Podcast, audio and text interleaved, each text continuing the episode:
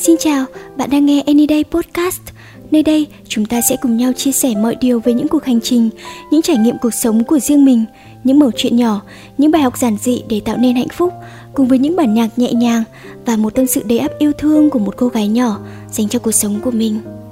Bây giờ, hãy cùng mình bắt đầu với podcast của ngày hôm nay nhé.